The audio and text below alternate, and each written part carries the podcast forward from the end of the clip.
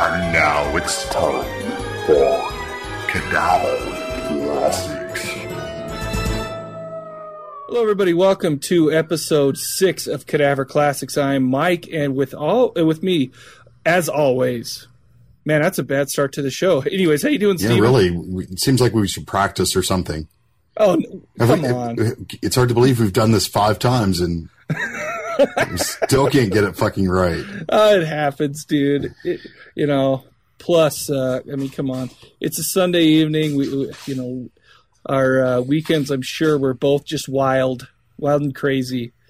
And uh, man, I'm I'm just uh, I'm surprised that I'm not passed out somewhere in a gutter with uh, a dead hooker, you know, strewn about me.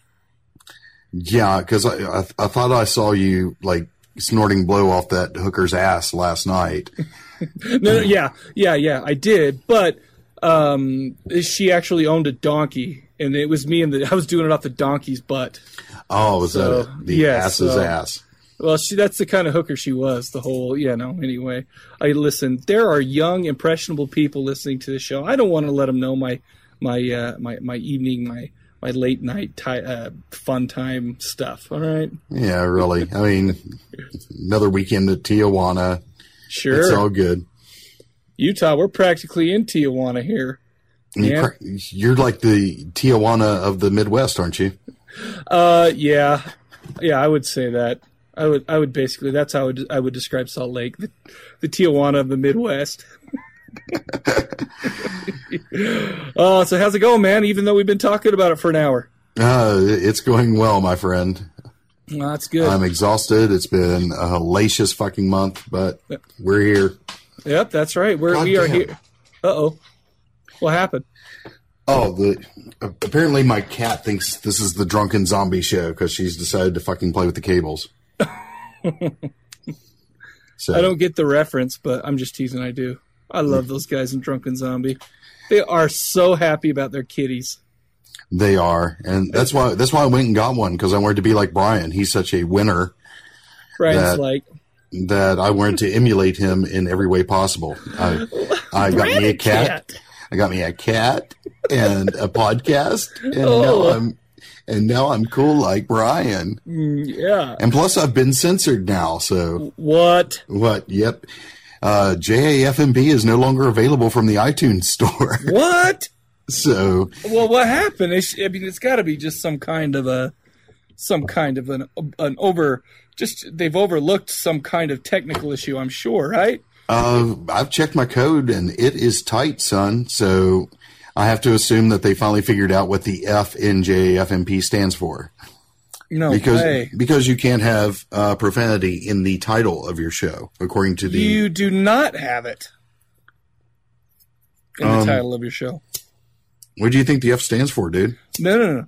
I always just thought it was Jaff. And, Oh well, yeah, the, but that in in I, th- I thought that was. I thought that was uh, the um, the the Malaysian word for peace and love.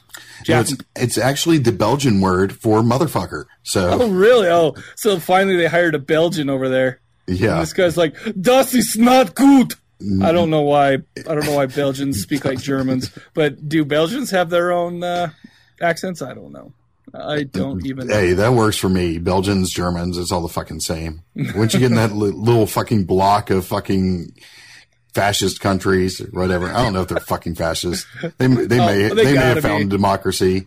They gotta be. Well, no, they're they're not gonna find democracy until the United States goes over there and makes them find it. 'Cause that's what we do now. That's what we do. We we we give the gift of democracy to the world, whether they want it or not.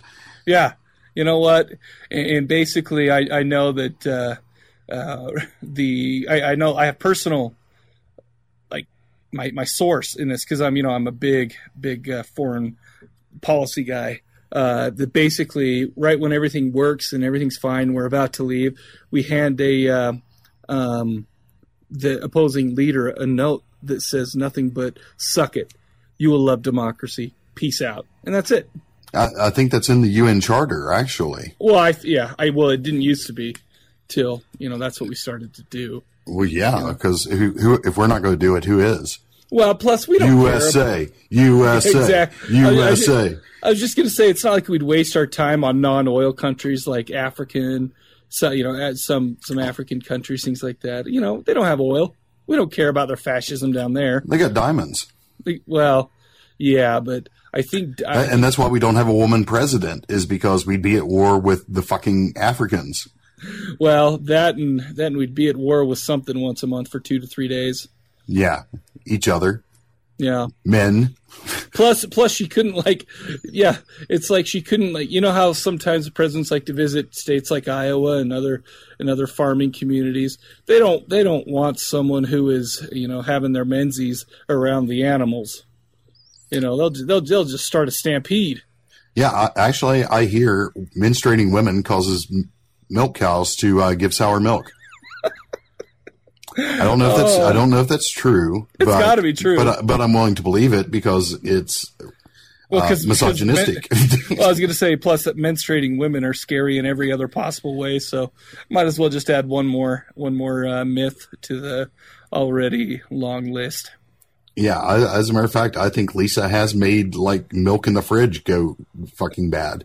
From out of state, Exactly. I'm sure. I'm sure. she she she could be on the road and like the second it starts I've, I've like opened up the fridge and like even the milk you can just see like cottage cheese forming it's like fucking, that is so. Gr- it's like oh shit stay the fuck away from her when she gets home nice, dude. Oh, um, let me ask you something. oh please do Now, you know, I don't, I don't. This is a touchy subject. Now, it's you know so, something that that happens very often in the, uh, you know, in the horror community, horror online community, and whatnot. Being on Facebook and being on Twitter, but um, but it seems to be that there are, you know, that you, that, you know how uh, it used to be uh, uh, another day, another dollar. Now it's another day, another five or six requests for funding to somebody's uh, zombie book or zombie movie. Is that just me? it must be just you Uh, listen, I'm not. I'm not like trying to get on people for trying to do things, trying to. Uh, well, it's not just zombie movie. It's like horror uh, projects, all you know, overall. But oh my gosh, it's like I. I probably you know, and- and realistically, uh, there's probably three or four I've gotten in the last you know week or two. And, yeah uh, I'm I'm actually having one of the one of the guys who's doing just that on the show oh, But, but as I understand it, his uh, his source material is actually award winning short story, which is why I decided to cut him some slack Mm-hmm. and have him on the show. well, I'm interested. Yeah, like like like I'm such a big fucking deal. Like Right. yeah, You're, you're, he's Yeah, going to get give you a cut some slack by Jaffin. That's Yeah. huge. that, that is huge. It's going to be a big career boost for him. Um, I mean, Well, because here- because we've already seen, you know, the Soska twins and Greg Nicotero are both up for Golden Cobb awards this year Oh yeah, after appearing on the JAFMP show. that's huge. So yeah, so obviously I'm I'm a star maker. I don't know you. Well, Listen, I mean, is, I mean, are are you done with that uh, little fantasy there? yeah, I okay, sorry. I just I just want to make clear that I'm not trying to be a douchebag about it. I understand why that people want to make these things and uh, people want to, you know, need money to do it. I just don't know who to choose and how much to give and and blah blah blah. I don't know. I just, Uh, I mean, the the, Uh, way, the way I see it is the, the most participation you're going to get from me is maybe some of my time. mhm. Because I've I've seen how some of these movies turn out. I don't want to say I don't want to be supportive of independent film because I I am, and I'm becoming more so the more good ones I see. well, and the more supportive I the be. rub. That's But- the rub is is oh if you're not if you don't you know that's what they say support independent horror we're the lifeblood don't you know I mean and not everybody like tries to guilt trip you out of everything but I don't know man I just uh, I feel kind of bad people will just kind of come up and well not really I mean on Facebook and ask you to join their thing and donate some money it's just like man I don't know there's just so many there's so many projects and you know now with the advent of, of, of sites like Kickstarter or Indiegogo or whatever man, everybody and their dogs asking for money. I, I wish that they would just that, that uh, you know some of these projects would do something that would help me discern them from the rest of the pack. Because who knows? I'm sure a lot of these guys are talented and could do a great job, but I'm also sure that a lot of these guys will you know come up with bupkis. I use that word. Yeah, and you're not even Hebrew, so No, congratulations. that's You're that's very multicultural of you, Well, Mormon you. boy. yes. Do you, now, do you- so what would be the Mormon word for bupkis? Um, bull crap. Oh, okay, awesome. Okay. But but yeah, for I mean, for every uh fucking dead hooker, there's going to be lethal obsession, Yeah. and that's what fucking worries me. I don't know. Listen, I just But, I guess know- part of it's I guess kind of my guilt. Not that I not not really guilt, but I, I mean I do kind of feel like I want to support the community. And yeah, it's easy to come out and talk about stuff, you know, on a podcast or you know on your website or whatever. But I mean, the rubber hitting the road is kind of the scratch, man. I've been very open to that kind of thing Yeah, just I just I mean I want to get a feel for it. I I want I mean I'm not talking just to you. If anybody I, I you know kind of kind of out there and if you actually listen to this, I'd be interested to find out. I do- how how do people people who have who have donated? How did you decide? Is it if if you don't know the person? I mean obviously I, I'll help people out mostly if I know them and stuff. But I mean if it's you know if they're if it's their project and I don't know them from you know whoever you know the lethal obsession guy then uh, which I like how we use that movie now is like the is like the the lowest point of filmmaking ever. I just I don't know. I don't know why I brought it up. I just want to see what how people do it if they do it whatever. It's just uh, man, I just need to find a way to figure out how to how to kind of separate the wheat from the chaff as they say. and honestly, how the fuck are you going to do that unless you're dealing with somebody that does have some kind of a track record? Right. Um, I don't know. It's a tough call, man. Uh, personally, personally, I'm not giving any of them my fucking money. Well, well, at least I'm at least that makes me feel a little better. Listen, if uh, the illustrious Steve from Jaffamp isn't doing it, I, I don't have anything to worry about. Yeah, I don't need a fucking executive producer credit on your fucking film. Oh yeah. Yeah, I Never don't, mind. I I don't, don't. I don't. I don't want. I don't want to like uh, uh, insult anybody, but it's it's oh, it's it's just diff- it's well, it's, difficult. well, it's, well, it's this, I mean, it's the same thing with fucking, you know, any fucking charity. You know, Right. there's a thousand of them come by, you know, every year asking for this and that. And, well, and you know, do you want to support, you know, breast cancer? Okay, well, yeah, sure. you know, right. you know, do you want to, Exactly. what about liver cancer? Well, yeah, I guess I'm against No, that tho- too. those dudes are just screwed. yeah. We we don't give a crap about those guys. And then Haiti and Sri Lanka and every other third world fucking shithole. Yeah, I mean, All that stuff. yeah, it's like you can't give to everybody, so I just like don't give to anybody. Oh, that that is that's a great one. Well, you know, it, well, me and my wife, we we give a, I mean, we give some, you know, tax write offs and the like, but it's like, but it's like all these all these.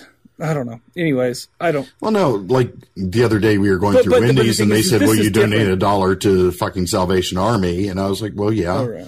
Well, well, yeah.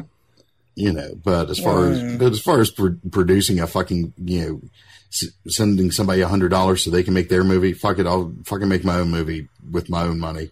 for a hundred bucks. Yeah, for a hundred bucks, it'll be fucking awesome. Well, you know, and I don't want to be a douchebag too, but it's like it, it's a, it's a for these guys working in this industry. I can see how it's a catch twenty two, man. It's like nobody will give you money unless you have something to back you, your your your talent up to prove your talent or whatever. But uh, you know, you can't you can't make that piece without having some money. I I understand that completely. No, and that, and that's where it's up to. I mean, not to be a dick, but it's kind of up to the filmmaker to fucking figure it out. Right, I mean, fucking Sam Raimi fucking figured it out back in you know what seventy eight. right. You know, Well, a lot of people figured- figure it out now that they out. just throw up an Indiegogo page yeah, and send you emails and shit. know, make you know, but you're gonna tell me you can't fucking get people together to make a fucking you know three minute demo or something So at least Right. you've got an idea of what the fuck's going on. Well, and you know And, what you know, uh, fucking send me a copy of the script. Maybe I'll fucking consider it. But don't, I'm not not just going to fucking hand out fucking hundred dollar bills because you were to be a fucking filmmaker. Not going to happen. You know, and here, in, in here, and I just thought of something. Uh, I, I- I assume this is how it is everywhere, um, because I mean, Salt Lake obviously is not the biggest market for, for I think this type of thing in the nation. I mean, and I say that jokingly because it's obviously not. But um, you know, there are we have filmmaking contests here, and um, I don't know if you know Brian from Hamicus. We're actually this weekend. He's he's running the 48 hour film festival Mhm. in, here in Salt Lake, where you know it's it's kind of like you know everybody has 48 hours to make a film, and you you know anybody can enter. There's, uh, I mean, I, I don't know. I don't want to really talk about the rules of the the contest or anything like that, but I mean, it's things like that. I mean, you I watched some of these, and last year during the Salty Horror Film Festival, he did something similar called the Demon Chaser, which is basically the same thing but with 72 hours to make it. And It's mm-hmm. like I was amazed at some of the films that came out of that for nothing you know and it's it's i would be more apt to to give to somebody you know something that i can see like that you know something oh i made a three minute i made a three to you know six minute short about you know this or that for a film contest and it's and it's funny that um, that popped into my head because i went to um I think I can't remember their official site, the Soska Twins official site, like the Twisted Twins or Yeah, something. Twisted Twins Productions. And uh, on their site, they had a bunch of little shorts that they put in for for filmmaking contests like that, you know, and they were actually really funny. You know, there was a there was a couple of them that were really good, um, and it's like, okay, well, I guess you know, I don't know. I mean, I don't know if it's like that, that if that helped them be able to put together their movie or anything like that, or if they saved up their own money. But I remember hearing on your show that they made it for less than buying a used car. You know, Yeah, they. I mean, they're still. Yeah, they still haven't been able to release the actual budget on it.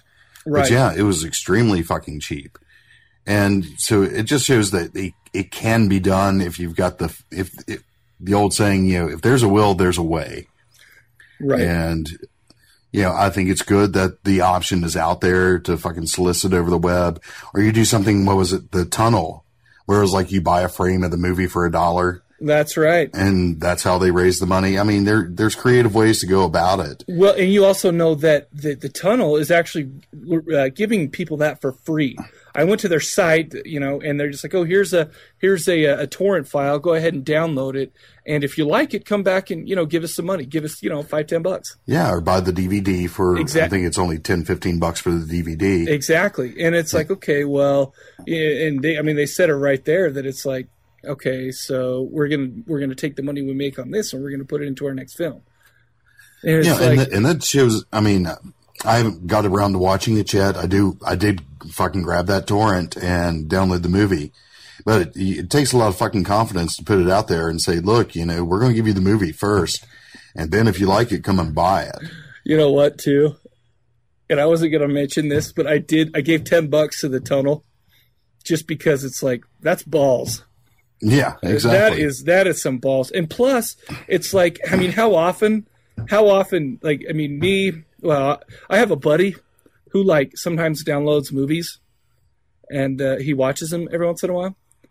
And, you know, these and uh, you know, and if you know if this buddy likes it, he'll he'll go out and buy it. Sometimes, sometimes not. You know, depending, whatever.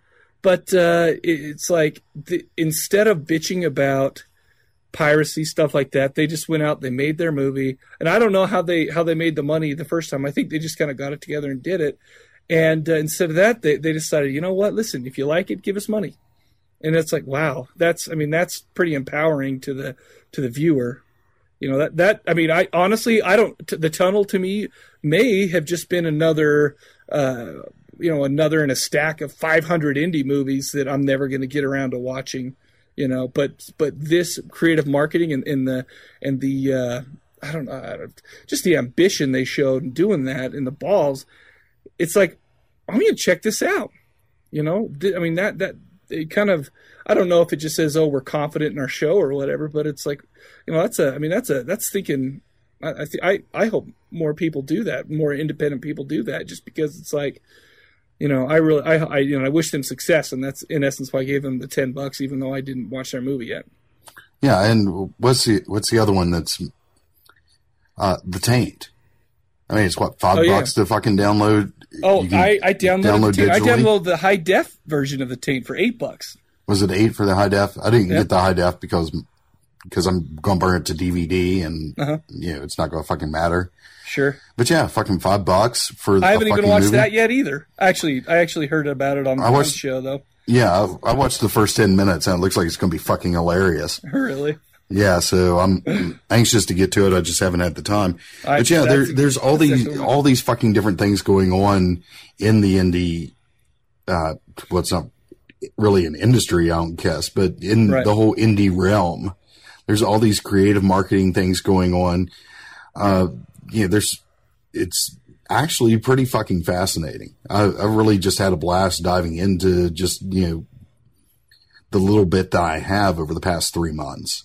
Well, and I'll tell you what, as silly as it sounds, I think that for me and your interview the, of the Soska twins being being kind enough and, and cool enough to come on your show, and they were just, they were so cool.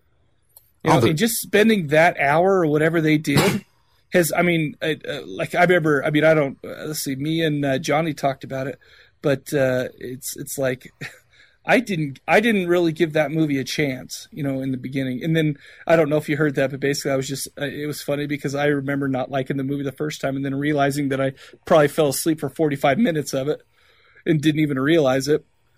Yeah, You know, it just was kind of late at night, and you know when you think you're watching a movie but you're passing out and I, I you know whatever. But then I gave it another shot, which I never would have if I didn't if I hadn't have listened to your your show you know and i mean i don't i mean obviously uh, podcasts aren't the most popular in in you know media outlet but it's something man you know? It's something that they were cool enough to come out there and i you have to give them credit for that and you have to wish them luck. I hope they do well because i mean we can say oh we kind of knew them win but what you the nice thing about the Soska twins, I mean, of course, there was probably about forty five minutes before we even started recording, and they they're just genuinely that fucking cool. As a matter of fact, uh, when the the tornadoes fucking were hitting all over the U.S. a few weeks back, uh-huh they even sent me an email just to make sure that me and the kids were okay. and send me an email just kidding Yeah, because you're that's dick. really cool But yeah, but yeah, they're but no, I mean they're they're just genuinely that fucking cool, and I've like noticed on Twitter that like Follow Fridays, you know, they you know put JAFMP up there. nice I mean, it's, it's they're just genuinely that fucking nice, that fucking cool. Well, and I don't know if you could say that. I think that's just their personality or, or the way they are. I don't. I don't think you even have to be that cool, man. If you, I, if you, I mean, these tunnel guys, I've never. I like I said, it's just that they were they're out there. They they kind of put it up. They let it all hang out. They were, they did something different, and it's it's. I'm impressed. Is I guess what it is. Yeah, I'm absolutely. impressed As with am that. I. regardless of how good the movie is, because I have no idea. Yeah, and that's the thing. I haven't watched the movie, but you know, the the second I found out about it, it was like as soon as I get some free time, I'm going to give them a fucking yell and see, you know, see if we can't fucking sit down and talk to them because I think it'd you know be fucking fascinating to find Yeah. out what their mindset is on this. Right. Uh, another one that's coming up. I- I don't know if you're. I don't know if you decided you can make it or not, but uh, Tom Bradinsky. Oh yeah. Yeah, uh, Well, I don't know when it is. uh, Tuesday night we're recording. It'd be like Um, eight o'clock our time, so probably like six o'clock your time. Ooh. Ooh, I don't know. We'll we'll figure. Oh, we'll we'll talk about that after the show. But but I actually just did a, an article on HorrorNews.net about uh, Tom and and uh, I ended up watching uh, you know the Italian zombie movie one and two, and uh, of course his new one that just came out, the giant rubber monster movie. Um, and and it's it's funny because yeah, I mean it's obvious that it's a micro budget, but it's it's just it's also as obvious that these guys are having fun. I always see Tom on Facebook or whatever talking about what horror convention he's at, you know, and, and meeting with the people and having met him last Horror Hound and talked with him for a little while. I think that's the best kind of press. Again, it's not like it's the best way to get to the most people, but I think it touches the people more uh, deep, more deep yeah, um, deep, deeper, deeper Deep- than, than you know than like a whatever. But still, I mean, obviously, I mean, it's not like Tom Bradinsky molested me. Is that is that how I made it sound weird? But um, He, he might have, you know. I, w- I wouldn't put I wouldn't put you know, slipping your roofie past him, sick. but No, but you know, the fucking Sasquatch thing. oh yeah, But but no, I mean he's just you know these these are genuinely nice fucking people Yep. that just happen to be fucking filmmakers. yep, and you know some of them more talented than others. Uh, of course, you know I've got a great deal of fondness for the Soskas, great deal of fondness for Berdinsky. Yeah, they're great people, but they're also fucking very talented people putting out some very good work. yep, And I, I think they understand that it's kind of like a symbiotic relationship between, you know, those of us that are fans, uh, reaching out to other fans. And by doing that, it does strengthen their fucking name. I'd be And- interested to see how some of these people who have made independent micro budget films first got their films uh, financed. You know, I mean, and when I say finance, I mean, hey, did I did did I can I borrow a camera? Hey, do you have this weekend off or whatever? Because it seems like that's how you know that's just how, how the way some people do it. Yeah. Just um, you do it when they can with what they can. You know, yeah, max out their fucking credit cards or borrow the Oh, money from know, their parents or, you know. that would be rough, but man, yeah, it's a, it's a fucking gamble. But if you got, I guess if you got faith in your talent yep, and faith in your project, then, you know, you're willing to take that fucking risk. Yeah, you've got to have that passion, got to have the fucking balls to know that might come back and fuck you in the ass. yep. But, you know, if, you've got the passion for it, then you're going to find a way to get it done.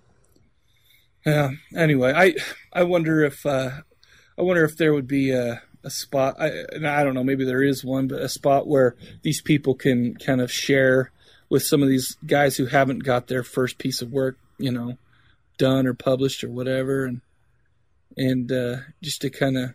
I don't know, kind of like how uh, Rodriguez did that book, and you know he's still, I Yeah, can't Rebel remember. Without a Crew. Yeah, and I mean, I, I, you know, I brought that up the last couple episodes only because I, you know, it's so fresh in my mind. But Yeah, and there's also the thirty dollar film school. Uh, there's that book that's floating around out there. Mhm. Uh, Lloyd Kaufman's got his uh, DVD series and books. Make Your uh, Own Make Damn Your Movie, Own yeah. Damn Movie. So, so there are resources out there as far as you know, creative financing, uh, making you know these kind of guerrilla fucking movies. all right, Yeah, there, there, there's people out there that have been there and are willing to share their fucking experiences. yeah, And uh, yeah, maybe that's something you might want to consider doing on uh, Cadaver Indies. Get a couple of these guys together to fucking talk about that shit. maybe Maybe. that might be good. Speaking of that, uh, Sam and I might put together a fun movie for it. Uh, I just need to, I need to raise some money to. Uh, we need, uh, we need a set of thirty-two dildos, and uh, I need to finance that. So Um, yeah, I think I've probably got nine here. I uh, loan you. let's let's just say though that once you quote unquote donate them, you're not going to want them back. oh, well, never mind. Actually, you probably don't want used ones anyway. Yeah. Uh, no, that's fine. No, we we're we're cheap. I'm just. I, I think I think most of ours are dishwasher safe. So yeah, just because they're dishwasher safe doesn't necessarily mean that they've seen the inside of one. But anyway, oh, I digress. Anyway, man, sorry sorry to take us on that tangent, man. I just no, I- that's it's- fine, man. Right, be- right before we got on uh, the, the the Skype, I uh, I got two people inviting me to. Hi, I gotta, I gotta, you know, they friended me on Facebook and they're like, hi, I gotta make some money for my movie. And it's just like, oh man, Well, they heard how how much money you were making off this podcasting gig, and they weren't their cut. that's right, man. because this I- is such a lucrative venture. Oh, well, because I'm sure there's so many people that just want to hear our asses talking. Actually, if they heard our asses talking and it was this clear, that might be something we could make some money off of. Yeah, absolutely. That could be our new gimmick, the ass cast.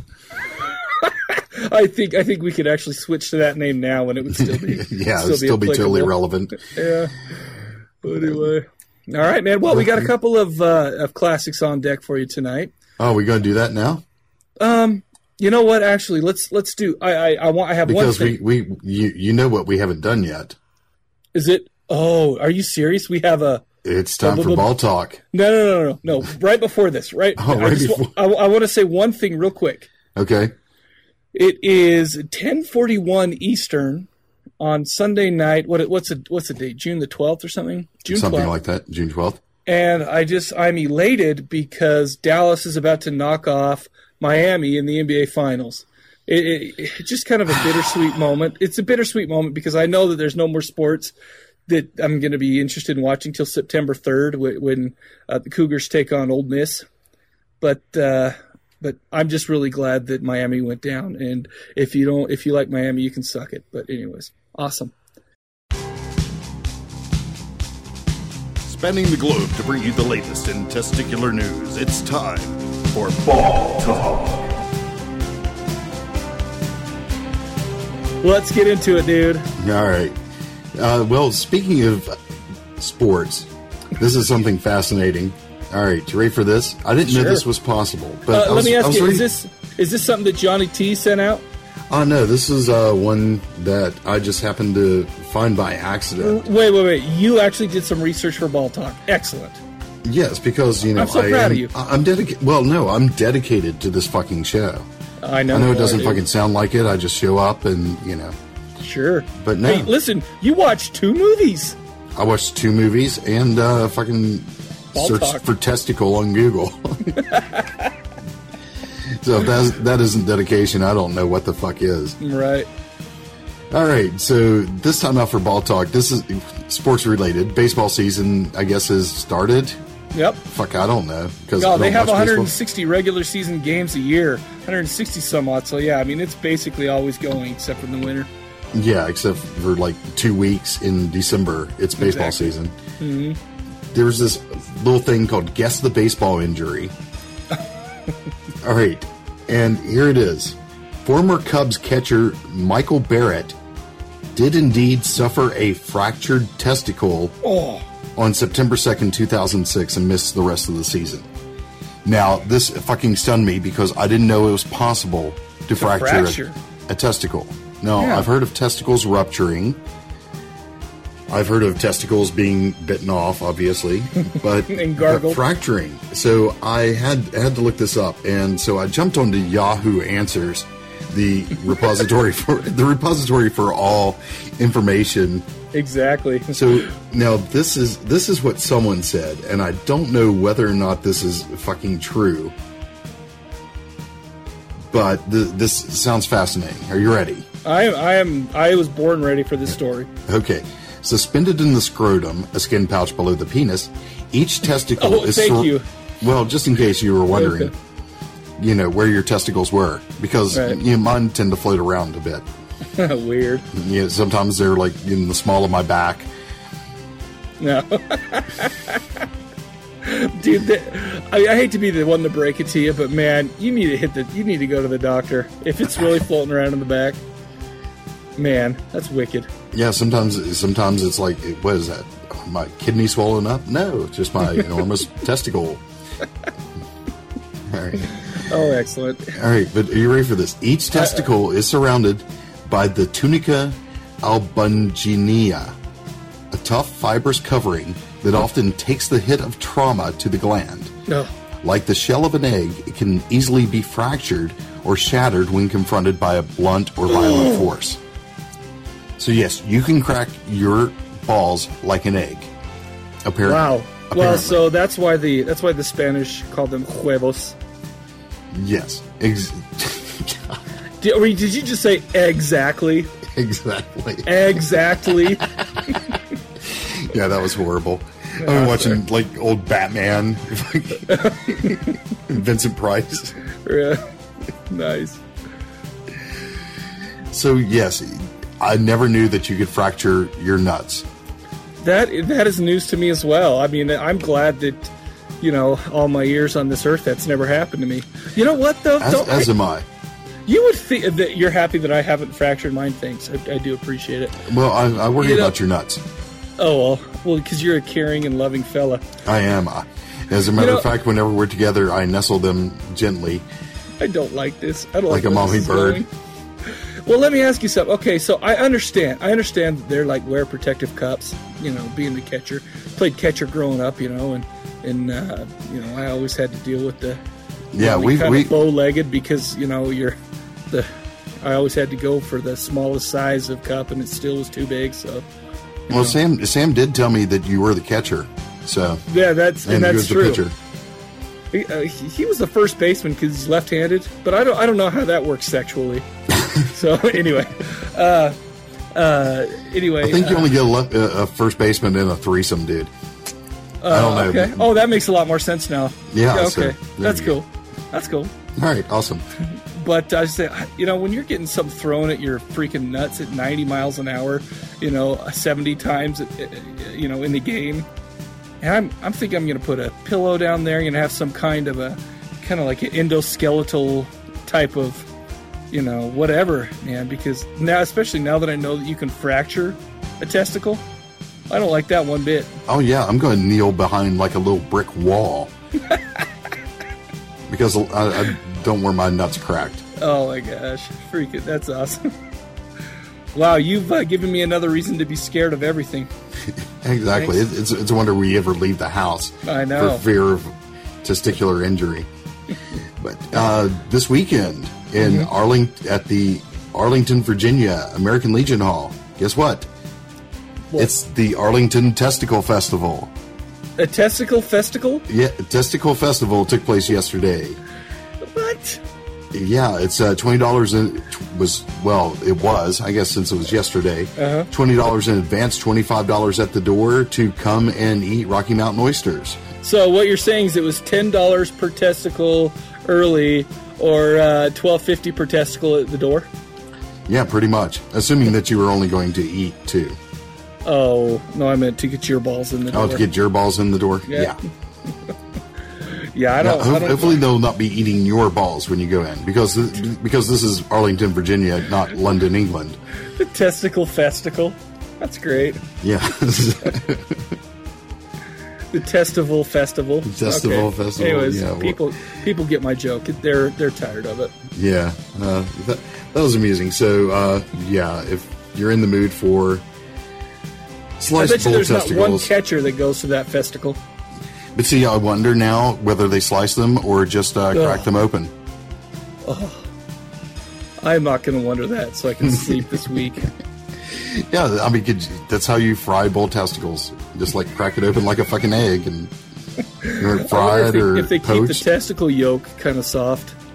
well, I guess so I I, I guess it's a matter of it. preference. Yeah. You know, I like mine sunny up. Oh, dude, that's awesome. Oh, I can't believe that goes on in this day and age of enlightenment.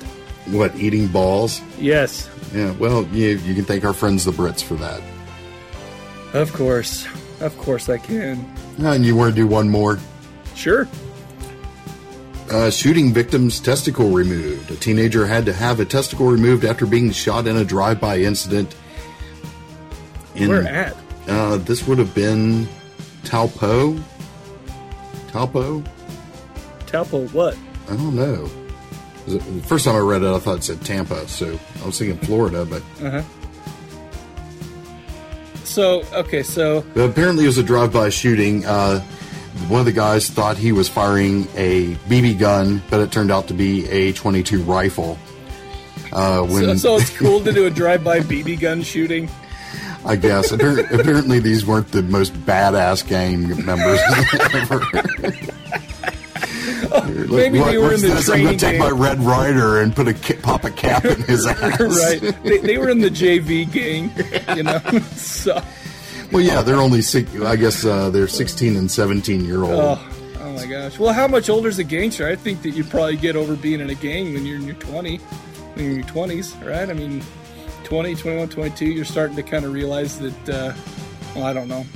I, I mean, I've, I've never been in a gang, so I guess I don't really know, but I I was in a gang once. Were you? Yeah, it was just me, and uh, I, it sucked. I, I quit being in a gang because when we got together for gang fights, I always got my ass beat, and it was no fun. Yeah. know? Which, which is yeah, which is really sad considering uh, because you know the mean streets of Salt Lake City. Oh, oh no, no, no. We're not even talking Salt Lake City. We're talking uh, one of the uh, the whitest suburban areas in Utah. So I, I find yeah, that hard to believe you grew up in white suburbia. Oh no, believe it, believe it or not. I believe it. You I'm and, lucky I didn't come home You in a body Vanilla bag. Ice. Me, oh, dude, Vanilla Ice. You can. That guy was way too hard for us. I, I listened to him, and I man, I I peed my panties. Uh, you know, just hearing that, rolling in his five point. What? Oh crap! I got to get into some new pants. He was a he was a real badass man. yeah, word to your mother. I remember one time I heard NWA, and I went to a coma for eight weeks. anyway. Oh, and that's Uh, why talk. the- always, always just is like, it, it always leaves me with the wondering why, like why God, why, and uh, you know, it just it just kind of makes me want to shudder for a while. I'm surprised we can get the rest of the show out after we do a ball talk. Yeah, it, it. But we must soldier on. I think maybe we need to take a break, compose do it. ourselves. Okay, I'm good with that. All right, yeah, let's do that, and uh, we'll be back to talk some movies. The Zombie Girls Podcast. Feminist chicks who love horror flicks. My name is Summer, aka Lady Succubus. That's right. I'll suck the life right out of you. Oh God! Already we're gonna have the explicit warning on. on Oh, it's kind of dirty. you do. You I go. do. From, you go from zero to thirty in Yeah. about three seconds flat every time. Find them at zombiegirls.com. Zombie, G R R L Z.com.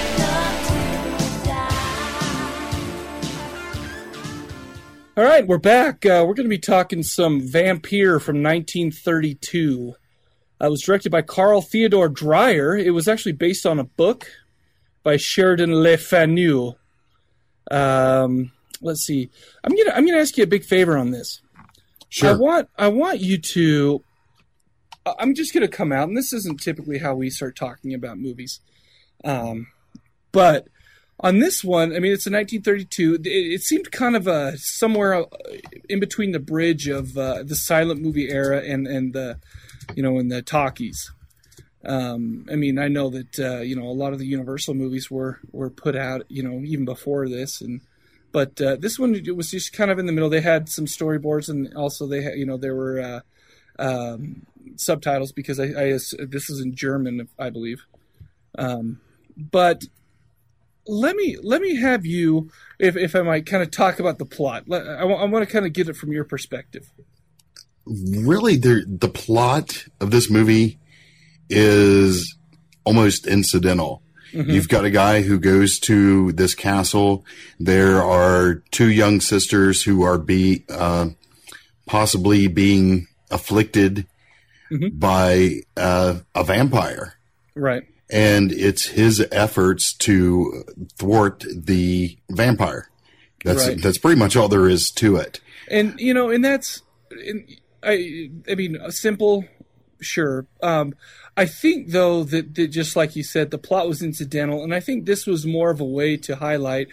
Um, and, and li- listen, I mean, I don't, I don't claim to know much about Car- the Carl Dreyer, the the director, or anything like that. But it seemed like this was a way to kind of uh, spotlight some of his, uh, not necessarily tricks, but some of his techniques you know, through yeah, through film. The the imagery, you know, some of the it's difficult for me to say how what was you know what was uh, cutting edge back in the day, but I mean there seemed to be a lot of like uh, like dream sequences where the main character Alan Gray was uh, you know uh, not 100% opaque you know in in little dreams sequences things like that but uh, I mean is is do you get the same idea a lot yeah a lot of Dreyer's stuff seems to be very much uh, kind of av- avant-garde experimental type. Uh, even the cameras he was using uh, you'll notice it does feel very much like a silent movie. A lot of your exposition is via uh, title car- intertitles which are pages from a book about vampires right. which kind of leads you into the next segment of the plot.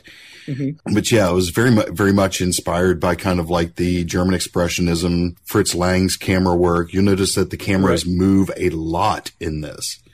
Yes. uh, versus uh, you know, the very kind of stagey stuff that was going on at Universal, where the camera was locked down, which also accounts for the sound quality. The sound quality, even though even at this time was substandard because they Right. were using the lighter, uh, more mobile cameras with kind of shitty fucking audio quality right. but it did allow for this amazing freedom of movement where you'll see you know shots tracking completely down hallways and switching focus from one character to another uh, there's a lot of very surrealistic stuff going on shadows that move independently from the uh, Oh yes.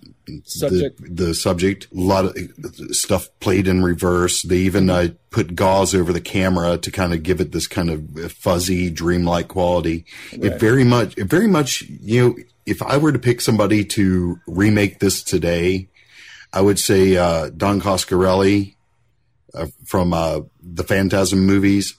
It's that same kind. I, I could like to see what he would do with this material because it is very much that kind of waking nightmare. Well, Uh, and and you see a lot of similarities even between this and uh, Häxan. Even Oh, huh.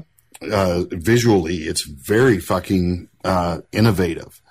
A lot of uh, odd geometry, uh, a lot of again, a lot of shadow work. and it did remind me a lot of uh, i mean just like you said for that reason a lot of the you know maybe the german expressionism or you know some of the uh, some of the the other silent films that we've that we've talked about. Just i mean it just looked like that. Um you know to me it it, uh, it it it's funny because i even assumed that just like you said that the sound quality was so awful that um, you know in a lot of times I, I assumed that this movie was older when I watched it, um, but that's because I also assumed that they kind of you know how we'd we'd watched uh, Metropolis or, or some of those other ones where you know they've changed soundtracks and you know all sorts of stuff. I actually thought that the the audio was was so bad that they maybe even you know dubbed in voices later or something. I mean, it Yeah. was, it, but for you know, but it was still a nineteen uh, you know 1915 1920 movie you know yeah, it, it definitely looks a lot older than it actually is. But again, like I said, they were using experimental cameras for the time, which accounts for that. Mm-hmm. Well, and the, the thing with Dreyer is earlier film, uh, The Passion of Joan of Arc, Mm-hmm. was it's not it wasn't a commercial success, nor was this one. Mm-hmm. However, Dreyer was one of the most influential movie makers of all time. Mm-hmm. As a matter of fact, you watch the first 10 minutes of this and then take a movie like Bergman's The Seventh Seal, and you're going to see where the one master copied the other. oh uh-huh. Uh, it's just a, a lot of the imagery. In this movie, Dreyer seemed to be more, less focused on the plot and more focused not only on the imagery, but the kind of the emotional impact that he could draw from the imagery and you know and that try I mean, to it- try to set a mood. I mean, because the atmosphere in this movie is very much that of a that of a nightmare that you're experiencing along with uh, Alan Gray. this film apparently was um, compared to Un Chien Andalou for that reason just because it's like it seemed like instead of a you know I mean there there was kind of a coherent plot I guess but you know it seemed like it was just kind of more of one showcase to another to another you know of uh, you know different situations and, and whatnot. Um, don't get me wrong. I mean it was there was some really great imagery. I just, I mean, and I know that we don't really on this movie kind of, we don't really review and we don't really rate these classics because they are classics. But I had a real rough time making it through this just because I think that unless I, I kind of got, I kind of got lost in the, the fact that it was a lot of just maybe experimental things, a lot of things that weren't really, it wasn't really that deep of a narrative and uh, I, I mean, I, got, I have to admit, I, I had a real rough time making it through this one. Yeah, it's it's I don't even know how to describe it. The plot is is very bare bones, and it was uh, uh, as you said, it was based on Le Fanu's. Uh, part of it was based on Carmilla, and I think there was another short story in that collection. The collection was called uh, "In a Glass Darkly." I believe was the name of the collection that featured Carmilla, which was also the basis later on for uh, one of our favorite movies, The Vampire Lovers. Oh yes, in the uh, in Hammer's vampire kind of Carmilla Karnstein trilogy. Yeah, exactly. And uh, that's something we need to probably delve into soon because I'm Oh, dying to watch those again. But yeah, Oh, he yeah. kind of he kind of stripped away the the sexuality of it.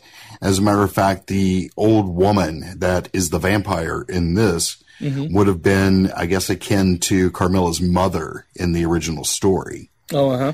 And then uh, the buried alive scene kind of comes from another Le Fanu uh, short story. I don't remember the fucking name of it. So yeah, he just kind of mixed mixed and matched his fucking source material on this to and to just kind of create uh, this dream state and Mm-hmm. lead you through it with the main character.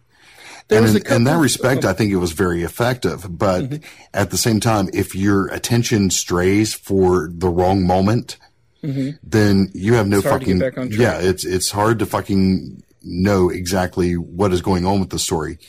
Uh, because the imagery, you can get so caught up in the imagery that it, distracts you entirely from the fucking story. Yeah. There was one thing that um, as I'm as I'm trying to kind of think about this to talk about it, you know, I was like pros and cons. Um, I think the pros, I mean, other than the than, than a lot of some than some of the visuals that just kind of seem to be, uh, you know, placed, you know, for whatever reason. Um, the, the one thing that I did like is when uh, he he came upon uh, Alan Gray, the kind of the main guy in the story, comes upon a um, a book that kind of talks about vampires, and it was pretty cool to to uh, you know they read it and it talked about some of the uh, myths and legends that went along with vampires at that time, stuff like that. And I did think that was you know pretty interesting stuff. I mean, it wasn't anything that I really hadn't heard before, but I mean, seeing it was a little bit different than. Uh, I mean, I, I don't know exactly if any of the rules or anything like that was different, but I mean, it was good to see kind of a different take on it, especially from a movie from that time.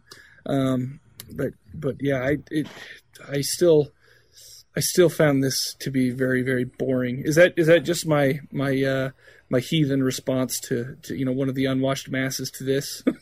Um, yeah, I'd say probably so. okay, No, I mean, yeah, like like I said, there's not much there, and if like the book, for instance, you take that book out of play, then you're probably not going to have any fucking clue what the hell's going on in this movie. right, Like I said, you know, he he's having out of body experiences. You've got shadows moving around. Uh, you've got a about the only thing that does seem the only segment that seems to make any sense is with when the doctor comes and gives the transfusion and stuff, and you can Right. follow that pretty much. But then, you know, the next thing you know, he's being buried alive and having an out of body experience, and and you don't really know, you know, because you really don't see the old woman kind of interacting with the daughters, and then I guess the one daughter and is supposedly inhabits the other daughter or some shit. I don't fucking know. I mean, it's it's very fucking uh, confusing, and the imagery is just completely takes you away from the narrative. yeah. And they seem to be at odds at each with each other a lot of the times. Well, But then at the same right. time, you like like I said though, you know, if you take a movie like Phantasm, I mean, it makes no fucking sense either. But you're just fucking enthralled by you know the little fucking Jawas and the cool ass silver balls and the tall man and all that and it also shit. had some things I don't I, with. I mean, Phantasm is a movie that I love, and uh, the, I think the the big the big issue with me on this one is you just mentioned on the head is that you hit the nail on the head when you said that that the visuals were kind of at odds with with the the narrative. I mean, uh, one of the best parts of this movie is where Alan Gray is having his out of body experience and he happens upon himself in a, in a coffin, and you know, I mean, that was kind of a cool thing to see. But it's like, really, what did that have to do with anything? Yeah, I don't. he, he, he just fell asleep and was or, or was sleeping or or something. He was astral projecting or some crap. Who knows? Yeah, exactly. In the various cuts of this, there's little things that change the narrative entirely. Oh, really? Uh, like for instance, you know, at the end, you see that there are two different people driving that uh, metal stake into the vampire. Oh, really? Which cut did you watch, by the way? Whatever was Help. on Netflix. Oh, okay. Um, I don't even know where mine came from. so, it's been laying around here for so fucking long. But yeah, I think mine was right around eight- 83 minutes, which I'm assuming would be like most of the cuts that are still around are a Dude, combination that of was like the- longer than mine. Mine mine was probably an hour fifteen, something like that. Maybe an hour ten. Okay, yeah. That, so you probably watched what would have been, think the USA, the American cut was around 75 minutes. Okay. And the cut I watched was the 83 minute cut. Hmm. So, so actually right there, uh, apparently you've got a version where only one person is there driving the stake. Am I correct in that? Or do you, I'll be honest with you. You don't I- remember? At this point, I can't even remember. By that point, I was, I was just struggling to finish this movie. I, I, you know, typically for classics, I try to, you know, see the good because obviously it's a classic that I've never seen, and Steven's taking me under his wing to show me these things. And, oh, this one, and this one was, uh, this one was like pulling teeth. Eh, Well, I'm I'm sorry you didn't get into it. I mean, I personally, I, I'm I'm just a fan of the visuals, and I'm a fan of. Occasionally, there is that movie that David Lynch is one that's great about this, where you know, fuck, I don't care about the plot. I'm just going to fucking take it for what it's worth. Sure. Well, you And- don't have to. I mean, obviously, it's. I mean, it could be anything from the mood I was in while watching, how late it was. You know, I mean, there's so many factors. But I, I mean, the the fact of the matter remains that I mean, after after you know, I I think I'm able to recognize the you know the the like you're saying some of the visuals for being you know outstanding for you know it, it know I'm, you know and I don't I I expect it. Uh, you know, I mean, this is kind of the first one in for classics that I've just kind of all out, you know, just just kind of didn't enjoy at all. You know, I mean, I, I see the good points and whatever. I mean, but Yeah, well, I mean, and, it's and going to happen. That's the thing. yeah, that's the thing. It's going. It's going to happen when you when you look at these movies. You know, there's there's a reason they've you know survived the test of time and why they're still talked about today. Sure. Uh, they're not necessarily going to be you know while you may be able to appreciate the you know the technical achievement uh, Right. or the aesthetic qualities of it doesn't necessarily mean it's going to be entertaining and I can certainly see why you would, you know, people would struggle with this one because it is very slowly paced. Uh, it is confusing and, you know, that lack of conventional narrative. Mhm. But, uh, historically speaking, it, you know, it is only the third vampire movie ever made. right. Before this was, on, before this, there was just Nosferatu and uh, I think Dracula was Yeah, Dracula just be, had come out. yeah, Dracula had come out, and by the time Dracula came out, this movie was already in pre-production. Oh, huh. So there really wasn't there wasn't a whole lot to go on as far as you know anybody's style to mimic or Well, we, we couldn't we couldn't expect them to make perfection in vampire movies like we have now with the Twilight series. But no, but I see, I get your point. but yeah so so from a historical perspective it's definitely an interesting piece.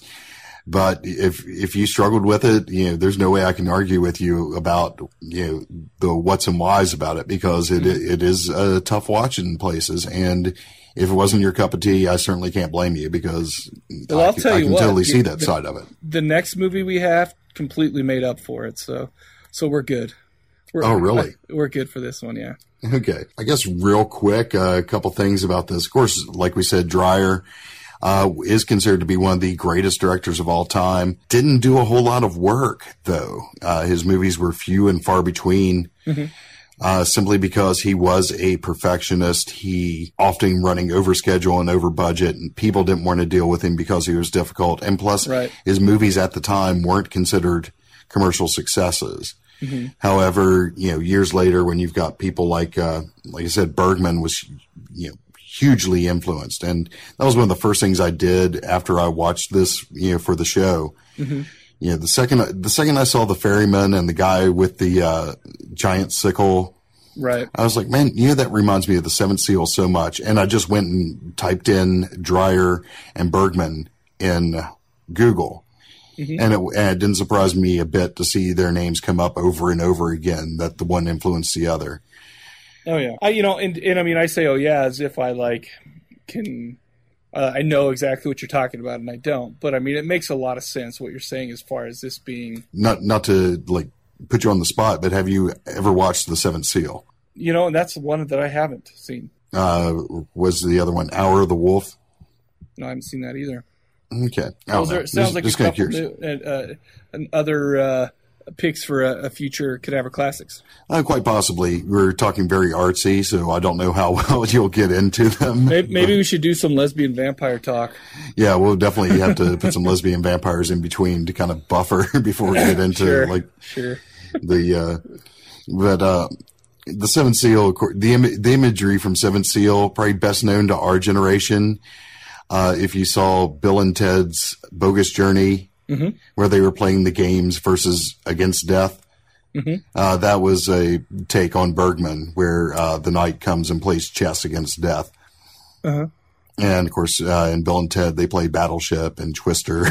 and this is some really hilarious stuff and uh, nice little nod to Bergman there. But, Oh yeah, but that's yeah, what we got to do. Those are classics, right? absolutely. As a matter of fact, I just watched them again uh, a couple weeks ago. I was just laying here getting ready for bed, and I was like, "Yeah, I'm gonna stick in something, you know, just to lull me to sleep." Right. Ended up staying up all fucking night watching uh, Excellent Adventure and Bogus Journey again. Nice. like I said, Dreyer hugely, hugely fucking influential, and uh, this is the first uh, adaptation of Carmilla. And uh, yeah, I think maybe for the next one we should talk about the later adaptation, which is much much sexier. Oh yeah, yeah. I could. It's hard to fall asleep during that one, unless uh, unless uh, you, you you please yourself too many times and you have no energy left. But I digress. no doubt. so um, you're just uh, move on to the next one then. Let- if you're a little more move on to enthusiastic bad about it. seed. The Bad Seed. No, this is a movie, just one of those that's been integrated into the pop culture. Mm-hmm. Uh, it was remade for TV in 1985, starring the Blair Brown, who I used to have a crush on just simply because of the uh, her uh, Snake Woman scene in Altered States. Oh I yeah, I don't. Yeah, yeah. yeah. That, that was all the fuck I can think of when I think about Blair Brown. For some reason, I just had such a huge crush on her in the 80s. But and of course, You- uh, you- it's- listen, you don't- It's you the don't need to inspiration for explain that to the uh, do what? I'm sorry. so you don't need to explain that to anybody and justify yourself with any kind of weird crush in the eighties. yeah, exactly. There, how many weird crushes do we have in the 80s? oh, dude, there were so, there were too many to count. Like there were so many weird hot chicks, and chicks that were hot only because they were weird, and go off on and on and on. Anyway. Absolutely, and they didn't have to be beautiful; they just had to be there. and, and giant tits. Whoop. Yeah, Ooh, I was yeah. going to say, especially back in the day when, when I was that age, if you were female and you didn't have any like hideous like Deformities. deformity and you had all your uh, all four of your appendages, you if know, you did, yeah, if you did, and- if you weren't missing like more than two limbs, yes, exactly. and you didn't have like like three extra breasts growing out of your back or a vagina. Actually, I don't know. I may or may not giant have cock been dry, up for that. growing out of your forehead. Uh, that that may have been a uh, yeah. that might have been a turn on, Yeah. turn off, but uh, not necessarily. Oh, yeah, Uh, but the Bad Seed was uh, directed by Mervyn Leroy. Mm-hmm. Now, Mervyn Leroy, his other horror claim to fame, a movie called Mr. Roberts, which was, a, of course, a comedy, but it starred uh, Betsy Palmer, oh, okay. who would later go on, of course, to be Mrs. Voorhees. Mm-hmm. But uh, this movie, uh, Nancy Kelly playing Christine Penmark, uh, Patty McCormack playing Rhoda Penmark, and uh, I guess the other big name here would be Eileen Heckart, who played Hortense Daigle. Do you know what's funny? Is I named my left uh, my left testicle Daigle a long time ago during was- the do I need to the- ask what the right ones was called? uh, Smeagol. Smeagol. My precious. Exactly, because you know his buddy was named Deagol, so it was actually Smeagol and Deagol. Anyway, that's a Oh long dear story. God. Yeah, And then you got Evelyn Varden playing Monica Breedlove. Uh, Patty McCormack, she is still acting today. As a matter of fact, she had a role fairly recently in Desperate Housewives. She was in The Yeah. Sopranos. Uh, she did six episodes of The Sopranos. She's had a long career. She's got a movie coming out this year. So, uh, very, very long and lucrative career for Patty McCormack, who played the psychotic bad seed in this movie. Right. So, uh, you want to hit the plot on this? Sure. Uh, before I talk about the plot, though, um, you have to remember is and this is I kind of I kind of found this a little bit.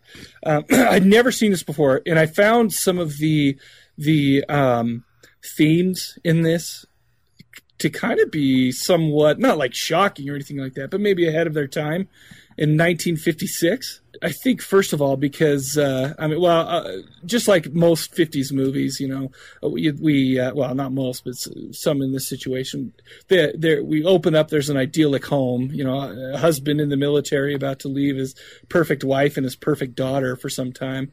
Um, you know, I mean, it's like sickeningly perfect. I mean, it's like, oh, oh, what was her name? Rhoda. Oh, I've Rhoda. got a basket full of hugs. Do What- you have a basket full give- of kisses? Yeah. What would you give me for a basket full of kisses?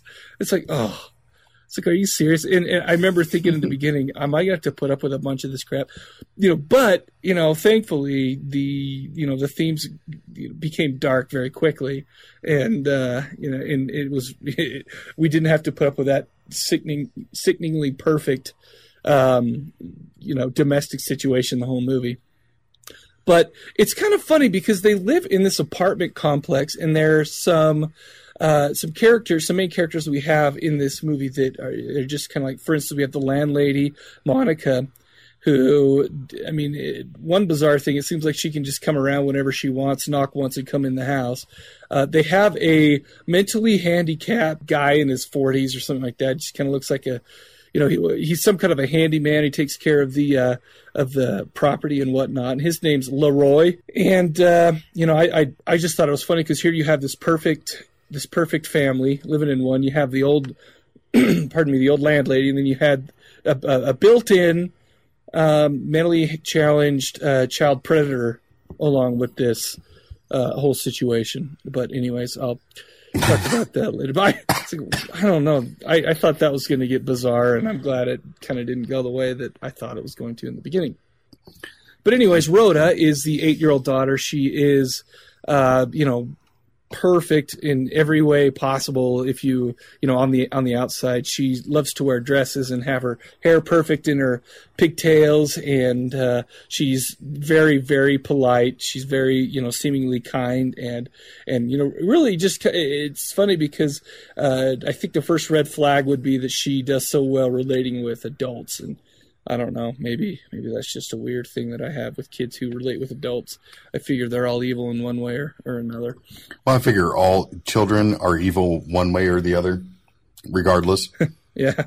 Okay. Well, yeah. There you go. Paint a paint with a broader brush. I'm good with that. yeah, well, um, well, yeah, because we forgot to we forgot to we didn't mention yet that uh, my grandson was born last week. Oh yeah. Yeah, evil. Well, the way you were talking, he's he's a he's a perfect child. It's just your kids that are evil. No, Oh yeah, babies. I mean, I'll tell you what. It's probably better to not to not to get off on a tangent of being a grandparent versus a parent, but man, be able to send a baby home when she gets fussy. I Oh, would yeah. like babies a lot better. oh yeah, absolutely. It's it's freaking awesome. It's like it's crying. Take it home. Here you go. Yeah. Oh, it stinks. Uh, your turn to hold it. Yeah, take this away and fix it in Yeah, bring it bring it back when it's cute again. Oh, that's. I wish I could. Uh, problem is, if I would have done that with one of my sons, I still wouldn't have him back. I'm sure.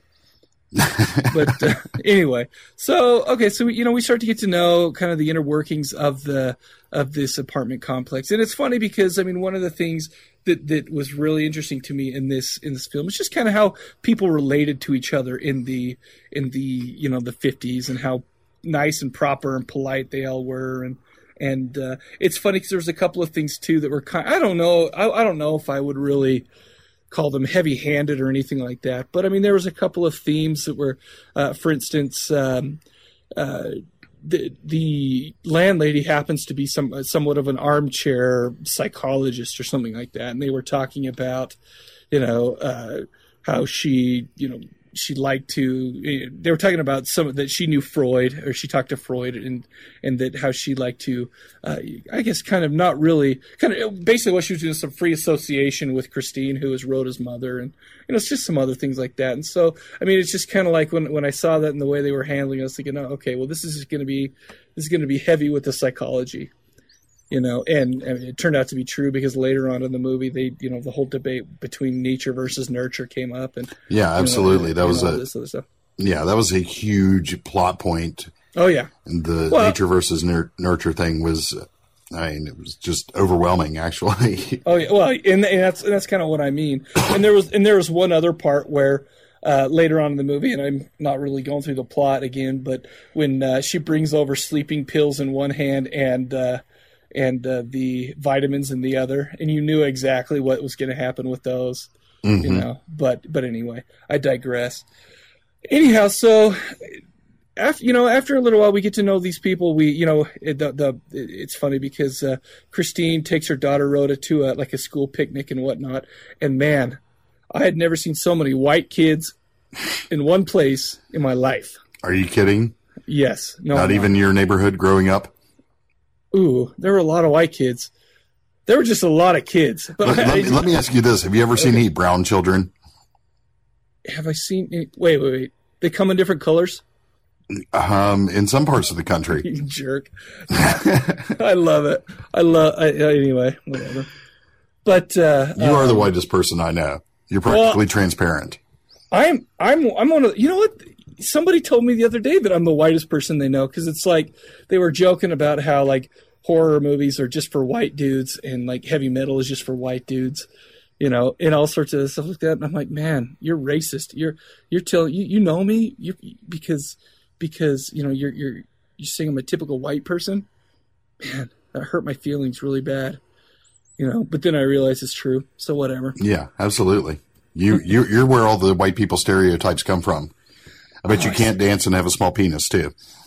I okay. I'm See? I'm, okay. but my balls are gigantic, which yeah. makes the small penis even stand out more. So dang, that's that's not a good thing, folks. Yeah. Fortunately, my junk's all huge. nice. Oh well, congratulations. I'm glad that, that you don't have the uh, the uh, uh, the ability to joke about your junk that uh, some of the rest of, rest of us do. I wonder what that says about you. No, uh, my junk is no laughing matter, my friend. I'll bet it's not. It saved lives. It say made people cry. anyway, anyway, anyway.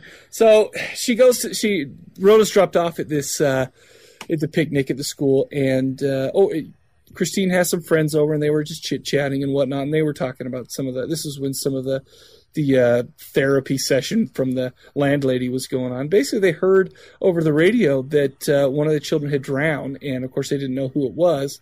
So Christine, uh, you know, understandably was was you know freaking out a little bit, and then eventually they found out that it was a guy with the last name of Daigle, and uh, which was really weird for me.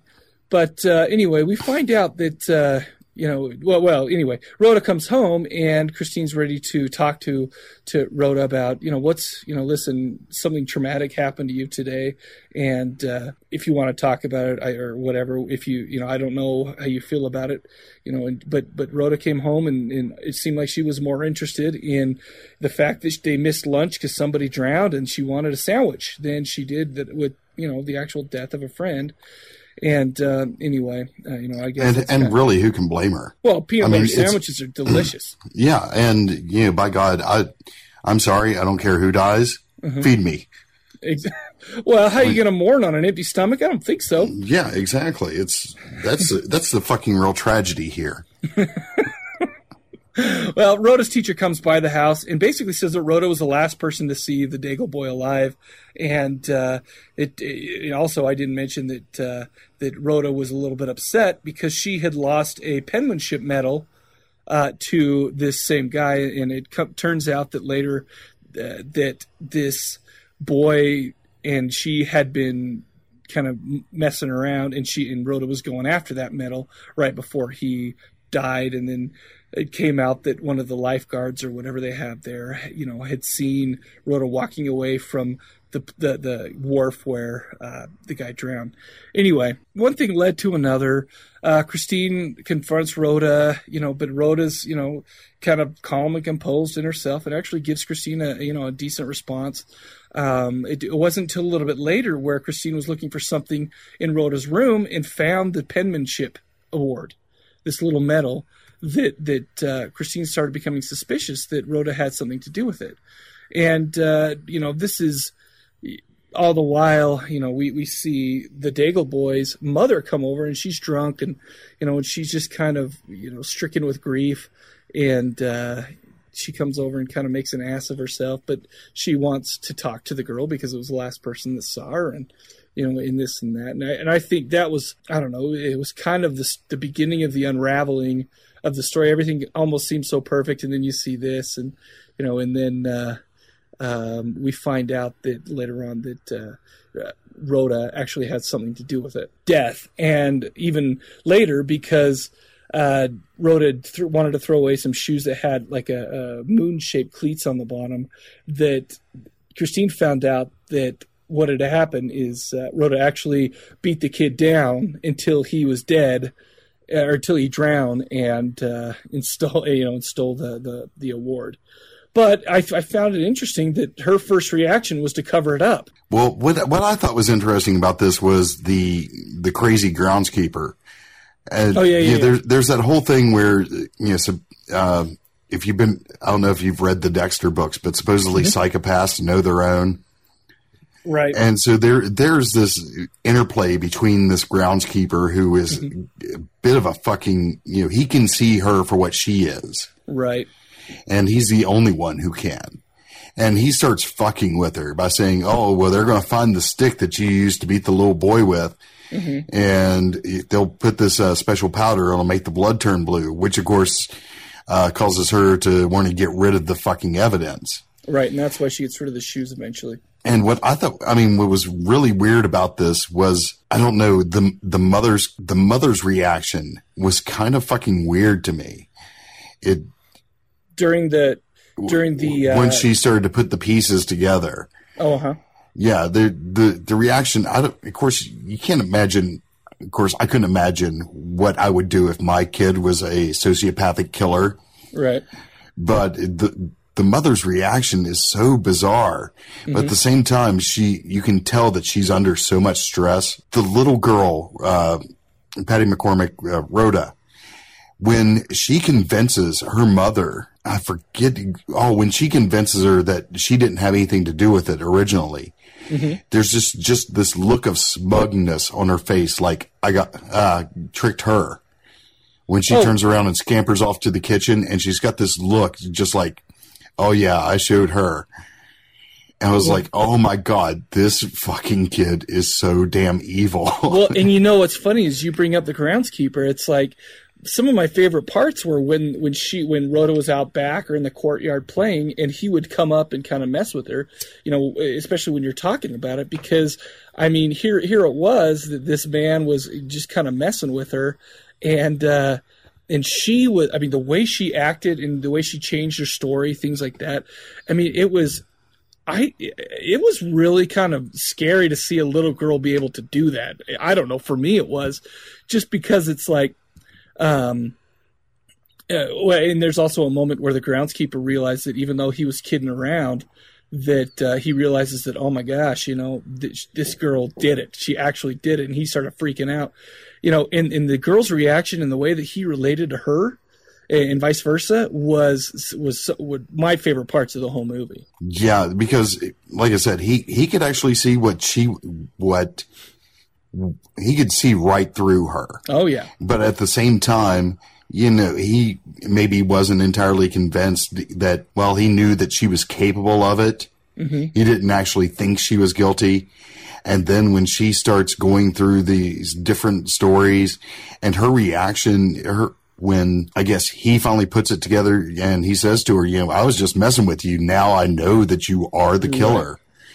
And the, just the look she gives him is like, holy shit, you're next, dude. well, didn't you? Th- yeah. Oh yeah. But also, didn't you think that when they, the way they were talking, the, the just the kind of the venom and the hatred that, that this girl was spewing, you know, while talking to this to the the groundskeeper. It's like, oh, she. I mean, you could tell that she thought she was better than he was, and you could tell that she hated him like more, you know, deeper than any eight year old should be able, you know, has the capacity to hate anybody, you know. And, and the girl sold it, man. I mean, and that was creepy, and it was also funny because when the mom showed up. You know, at, you know, after uh, you know a couple of these, uh, you know, vocal ar- altercations or whatever, you know, Rhoda just said, "Oh no, we're we're just talking. I we started it. I started it, so don't blame him for the conversation and stuff like that." You Oh know, yeah, just- she yeah she turned into that perfect little child i again in a heartbeat. yes, Yeah, she didn't dis, didn't miss a beat between being the uh, aggressor and, against the groundskeeper and Oh, yeah. you know just being this vile, vicious, heartless beast. right. And I then loved it, back. I back, in, her- back into like the little girl, the sweet little innocent girl. You know, is just amazing the transformation. Well, and then it, the funny thing is, is I, I noticed it as I was watching her act like the perfect little girl, while you know after I knew for sure what was going on, I remember just thinking, "Oh my gosh, I want to kill that little, that little son of a," you know, and uh, it, I mean, it, it actually it, it brought out a lot of just like like feelings of hatred in me. And it was like, oh my gosh, you know, and just uh, it pissed me off that she thought that she was smarter and that she was so much better than this guy and and whatnot. And I thought the guy was a creep too, but I mean, Oh yeah, he yeah he he was a fucking scumbag. But at the same time, like I said, he's he's the only one that could see through her, Right. and and you could kind of understand why she would be so fucking smug because every other adult in her life, right? she had Has pulled no the, clue. yeah, no clue what they're dealing with. The plot goes on, you know, talking that nurture versus nature thing Yep. as to uh, who Christine's real parents were. Yep. So that creates a whole thing. Well, there's also a there's also uh, they talk about a neighbor back in Wichita that that that was um, you know had an accident was killed when the only other person around was Rhoda, and so I mean this Oh. started to freak Christine out because it's like you know and the way the little girl and the, and the way she described it, she was like, "Yeah, she slipped on the ice and fell down the stairs." but I meant to slip. But yeah, but I made her slip, and I was like, "Oh my god!" It just sends chills down your fucking spine because she she is absolutely without emotion, And the- and the completely without remorse. The and then she played started. it exactly like that. Like now that we've seen Dexter and whatnot, I mean, she. I think she did as good a job as uh, that guy does as Dexter. Oh, absolutely. And then when And she's this little kid. starts talking about the landlady. She's going. This uh, the landlady has promised her a songbird. Yep. When when she dies, she gets the songbird, and then she starts thinking. Oh, it starts to realize that the old woman is going to outlive the songbird, right. and and it's you genuinely start to worry for the landlady then, because then you know when- idiot landlady says that you'll give somebody to something that's going to die before you when you die. I thought that was really poor planning by the landlady. I think she deserved to die for that anyway. Yeah, really, you don't make those kind of promises. and then there's there's a nice little twist ending to this. And You know, the ending is is somewhat of a of a um, I don't know. I kind of have a little issue with the ending, but apparently they filmed three endings, right. and you know, just I guess I don't know exactly why. Maybe it was just so that that nobody knew which ending was going to make it out in the movie, so nobody could spoil it and whatever. In fact, at the end of this movie, it even came out and you know, and in its nice '50s way, said, "Don't spoil this movie," you know, don't tell the ending of it. I thought that the ending would would have been great, you know, had it maybe stopped. You know, I think there was, I think maybe it was a little bit of overkill, but other than that, man, this movie was a freaking, Well, it was, and it was a smash for me, man. first off, I love the fact that what you think has happened to Rhoda, you get that twist where, oh well, it's a good thing we showed up when we did. Right. Yeah, so that completely throws everything back into play versus Oh, yeah. the ending you thought you you were at. Right. You end up at this other ending, But then you and end then up, then then you end up with another ending beyond that. and then you, and then you end up with another ending beyond that, beyond that. Meaning, Right. so we find out the fate of Rhoda, we find out the fate of the mother, and then we find, you know, then then the last thing. because I thought it was over. You know, like you said, I thought it was over. You know, in the in the home, and then I figured when it went to the oh, man, I'm trying to say this without spoiling it, but when when it went to the hospital, I figure, oh, oh man, I'm I'm not going to say it because I just didn't figure what happened to Christine would happen to her in the in the very end. Right. Yeah, and and then of course at the the very end, and of course it, they really lighten the tone in like the I guess post credit sequence where all the cast comes back out, Right. and then you've got uh, uh, Christine spanking Rhoda. Yeah, for some funny thing at the end. yeah, it's ju- just to like lighten the mood. Well, But you, here's here's the thing though with with the Hays Code still in effect, yeah, there there there was a rule. You know, evil must be punished. right. and so you do kind of get this off the wall kind of last So they- shot of the they, movie. They tack on a two minute thing of just craziness.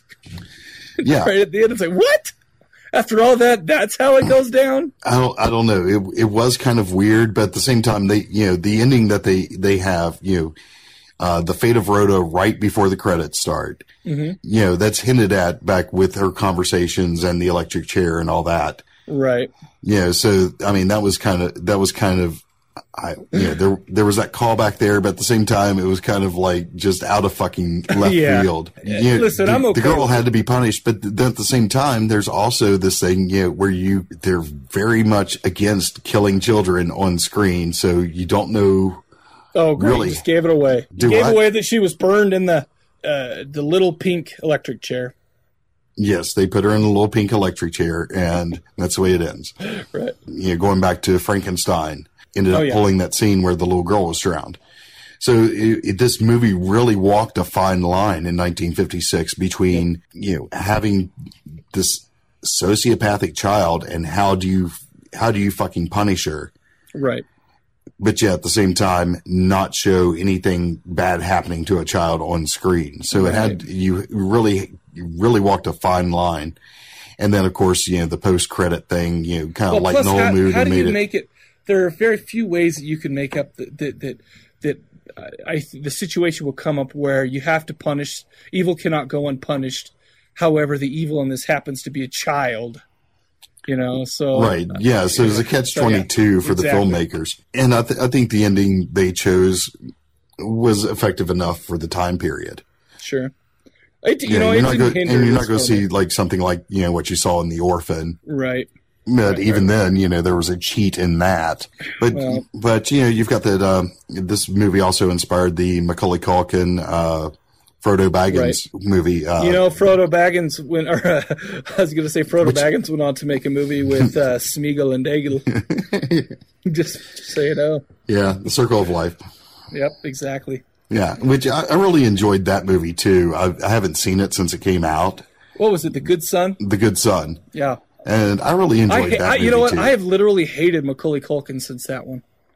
I he like I mean he did a pretty good job in it, and I like hate his guts for that. Because every time I think of him now, I don't think of the cute kid in uh, in uh, whatever I love Home Alone? kid because I'm a, yeah Home Alone, which should be called I'm an awful parent.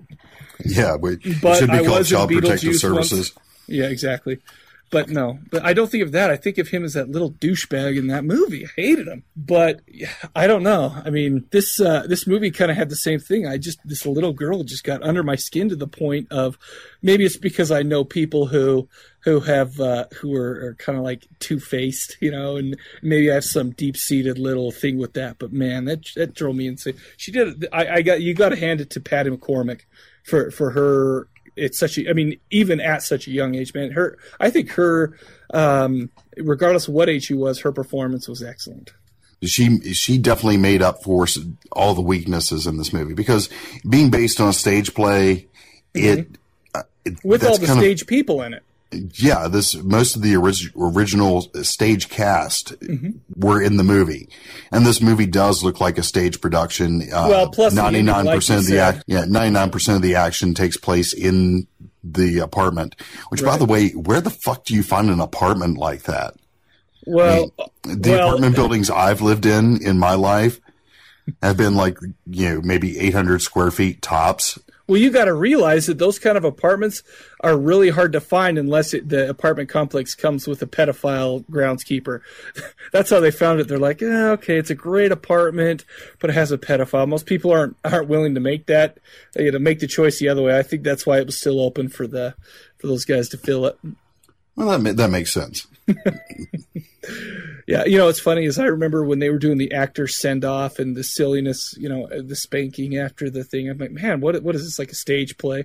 Then I went and looked it up, and sure enough, you know, they that's just probably what they did every night to get their bows from the or get their applause from the from the people sitting in the theater. But Yeah, come to think of it, that that does make a whole hell of a lot of sense. yeah, I did like that uh, they were okay with letting a drunkard manhandle their kid for a minute. I wonder how often that happened in the fifties. That uh, I don't know. I'll tell you what though, man. I don't know if I would have let my kids play in that courtyard with that guy walking around with Leroy walking around. Yeah, he he was a scary motherfucker in himself. I, I guess uh, he got what was coming to him. I guess so. Anyway, man, I, I did. I this movie was I. This is uh this had to be. I mean, it, it was kind of a. I mean, and this is I think what it tried to do, but the whole nature versus nurture thing. I mean, it was so sickeningly idyllic in the beginning that you know when when all when the shit hit the fan and every you know the ways things went when it was such a such a difference. You know, such a contrast to to what was what you saw on the screen. It was I don't know. It it, it, it didn't shock me, but I was it, it I kept having those moments of oh that's cool, you know, type of thing. And it was mostly obviously based on the actors' performances because I mean there wasn't really a hell of a lot more going on. Yeah, You know, I yeah, mean, there was absolutely. no monster. There was no you know like you said, most of it was done in the apartment. Yeah, all, just about just about everything that takes place is it's like you hear about it, but don't actually see it. Right. You'll either have them looking out the window, seeing what's going on, or like you know the drowning. They hear about it on the radio, and then Right. they come back to the apartment and discuss it. Uh, The earlier murder, you know, of course, took place before the movie started. So really, you don't get to see anything other than the performance of uh, Patty McCormack, Yep. and it's absolutely fucking terrifying. Oh yeah.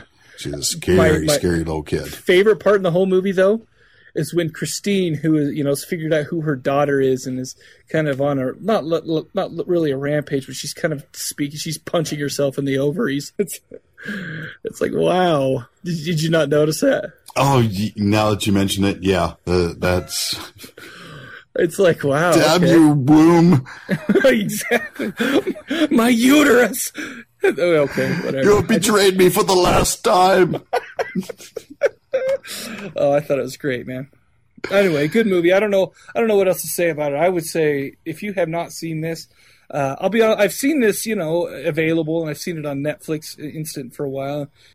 I don't know. A lot of these, you know, 1950s movies that you know that aren't like a monster movie or whatever, um, d- haven't really. I mean, and I can't think of any specifically, but it's like a lot of them don't necessarily appeal to me in a way that I would just go watch one you know, before I would watch a really shitty, you know, crazy horror movie from the 80s or whatever. But this one, this one was great. I mean, I, I, it's, I'm almost sad that I waited this long to watch it, but man, it was, it was a definite treat. Yeah, and you know this is one that could, could have gone south real quick because you know it's hard to find. It's hard to find a good child actor. In this case, they yeah really got lucky by having uh, Patty a great McCormack. job. Yep. Yeah, absolutely amazing. Cool, man. Oh, we got anything else about either one of these shows? Uh, no, I think we've said all there is to say, my friend. No, well, that's awesome. Um, yeah, so uh, yeah, we'll uh, we'll. I'm thinking that even though I got to admit that this one, the, the, the movies for this episode, uh, let's see the because uh, the running time for for this movie was what like two hours and nine minutes or something, and for it being a movie that long, it sure went by quickly, in my opinion. Um, so I mean, so we're thinking, okay, so we have 100 and what 29 minutes plus the 75 minutes. The majority of the minutes were great in this show, so makes up for the for my disinterest in Vampyr. That's uh, pretty much the same with uh, this episode of Classics. It's probably run like what two hundred and some minutes, and and probably 75 of them probably are seventy five terrible. of them are terrible. oh yeah, and it put you to sleep. But yeah, what you gonna do? Cool, awesome, man. Uh, appreciate you coming on the show. Always a pleasure, my friend.